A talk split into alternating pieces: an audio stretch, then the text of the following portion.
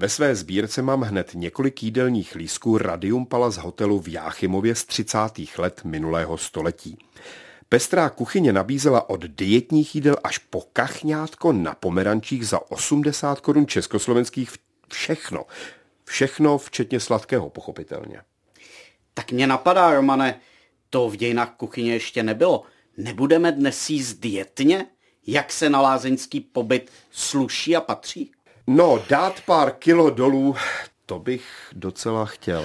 I já přiznám se, takže si vybereme denní menu z 15. srpna 1935, které přináší tři typy dietních jídel. Ivuško, když už ten lístek držíš v ruce, mohla by se jí jmenovat? Dobře, menu přesně dle profesora von Nordena pro diabetiky a korpulentní, píše se zde.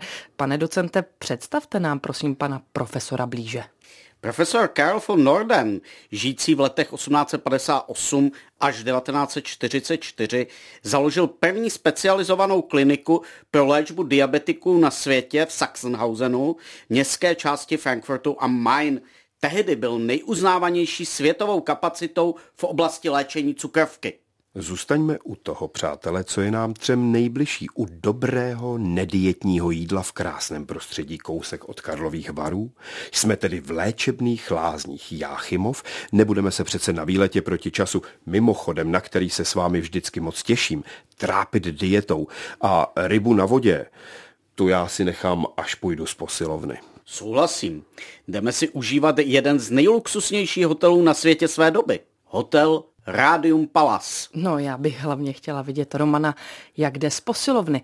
Přijde mi to trošku jako Fata Morgana. Ale pozor, vraťme se do Jáchymova. Pánové, nebudou na nás všichni mluvit jenom německy?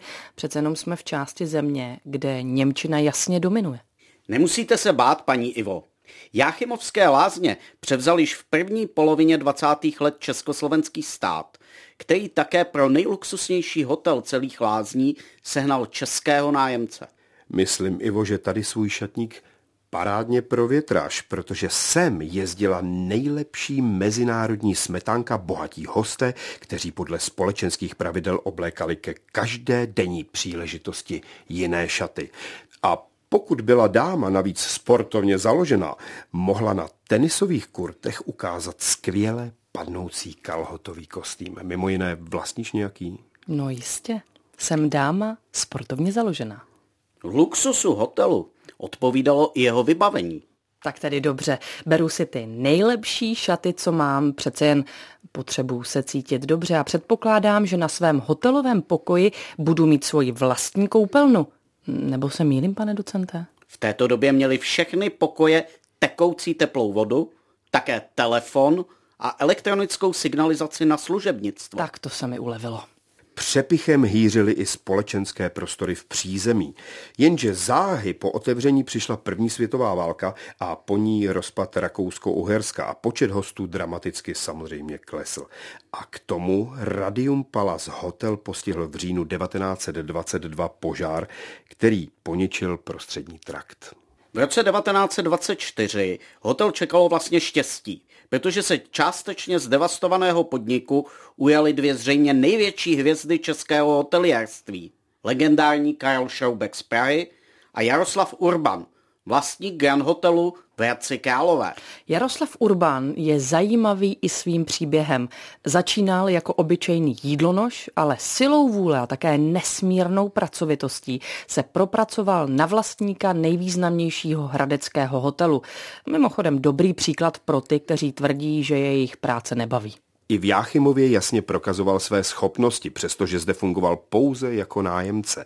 Nechal provést další stavební úpravy a vybudoval tady mimo jiné promenádní terasu s balustrádami, tenisové kurty, nový luxusní bar i lesní kavárnu.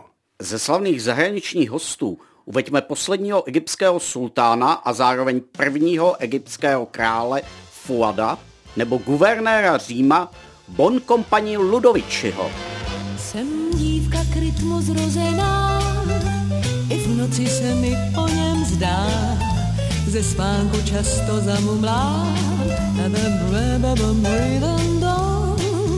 jsem dívka k rytmu zrozená, to řekne každý, kdo mne zná. a já si ráda zaspívám. O tom křídlom O tanci zdá se mi ve snách, až toho mám. Mluvím jen v. Jsem dívka zrozená, to jistě nemoc bude zlá. Já lékaře však nehledám, a Člověk má na světě svoje sklony podle hvězd. Zrozená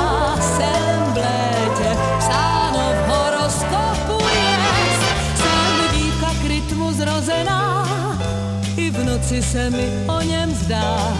Ze spánku často zamumlám, jsem dívka k rytmu zrozená, to řekne každý, kdo mne zná. A já si ráda zaspívám.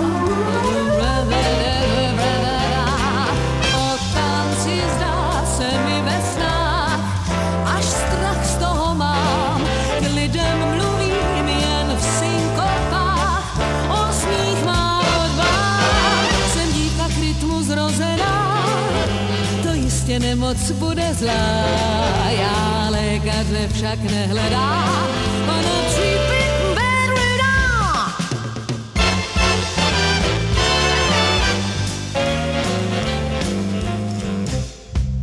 S dějinami kuchyně jsme v lázeňském městě Jáchymov a prostřednictvím sbírky jídelních lístků Romana Vaňka sedíme v luxusním, světově proslulém Radium Palace hotelu. Na vydatné večeři a píše se rok 1937. Důrazem na slovo vydatné večeři si nám dala jasně najevo, že skutečně dietní jídla přejdeme a začneme příjemně chlazeným kaviárem Malosol. Nechci rušit u kaviáru, ale jako historik musím uvést, že si bohužel nemůžeme být jisti, v jakém jsme se ocitli roce. Česká i německá verze jídelního lístku se sice shoduje, že jde o 8. květen, ale liší se v roce. Jde buď o rok 1937 nebo 1938. Přátelé, jako vlastenci se přidržíme české verze, tedy roku 37. Tak co pak si 8. května 1937 dáme dobrého? Musíme ale počítat s tím, že to nebude zrovna zadarmo. Pane docente, už zase? V tomhle luxusním prostředí se opravdu nehodí počítat každou korunu, takže schovejte tu kapesní kalkulačku, do téhleté doby vážně nepatří. No tak, půjč mi ten jídelní lístek a já vyberu něco z jídel na objednávku. Jídelní lístek obsahuje i odhad, jak dlouho budeme muset čekat. Nejdéle půl hodiny, pokud neovládneme chuť na kachňátko na pomerančích, ale to bych si teda dal. Dohoda zní jasně. Žádná dieta. Klidně si počkám na kachničku. A předtím se zaplácnu před krmem. Zaplácnout se můžete párkem. Tady totiž degustujeme kaviár. Mm, neskusíme třeba telecí medailonky a la Urban? Československý kuchařský lexikon hovoří toliko o svíčkové podle Urbanova hotelu, což byla svíčková dušená na zelenině a červeném vínu s náplní z husích jatýrek promíchanými s pistáciemi. To by ostatně nemuselo být vůbec špatné. Pozor, Přišla jsem na pravou gastronomickou lahůdku. Radium Palace Hotel totiž nabízí jídlo na objednávku nazvané Píseň beze slov. Její příprava má trvat 15 minut a zaplatit bychom měli 28 korun. Píseň beze slov, tak to opravdu nevím, co si pod tím mám, přátelé, představit. Slyšel jsem o písni beze slov od Mendelsona Bartoldyho nebo o vonské písni beze slov podle Jaroslava Foglaja – ale jako pokrm opravdu nevím ani já. A to už je co říct. No, zní mi to trošku jako tajemství šéf kuchaře, tak to si radši dám biftek s vejcem. Příprava trvá, jak se uvádí na lístku, jen čtvrt hodinku. No počkejte, už si vzpomínám s receptem Píseň beze slov jsem se už setkal, jenže pokaždé to bylo něco jiného. Jednou skopová pečeně dušená z želé z černého rybízu a portským. A jindy za různé druhy masa s několika druhy omáček, chřestem a žampiony. No prostě píseň beze slov. No jo, takhle to podávají v restauraci Romantik, hotelu Reishof, v Nordenu v Dolním Sasku. Tak snad něco k dezertu, paní Ivo. Jak vy mě znáte, pane docente.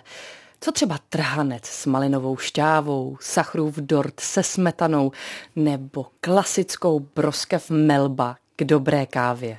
No vaše přání je mým rozkazem.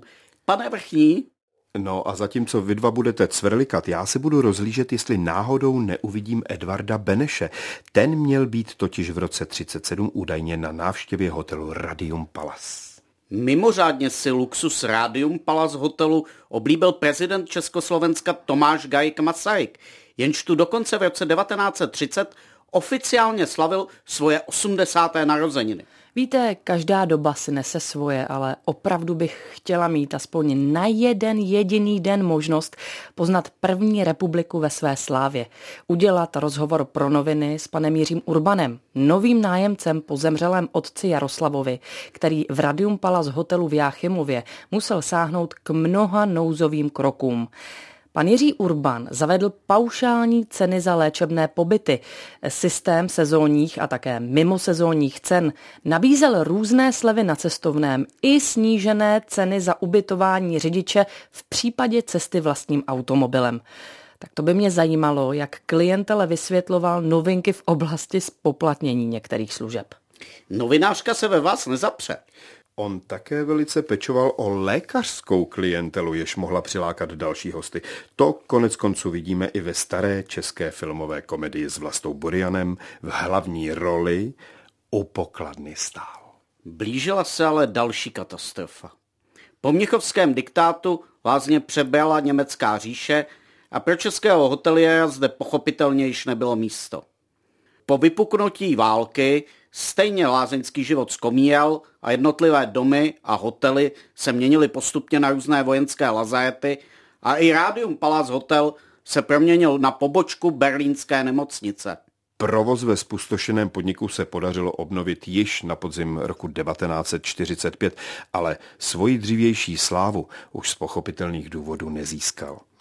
V poúnorové éře fungoval pod názvem Sanatoriem Marie Curie Sklodovské a k původnímu označení se vrátil až po roce 1989. V 90. letech pak proběhla rekonstrukce celého podniku a od té doby se tady nic nezměnilo. Pánové, myslíte si, že jsme slávu Radium Palace hotelu dostatečně vyzdvihli v dějinách kuchyně? Mohli by nám posluchači napsat, jestli jsme dostatečně popisní.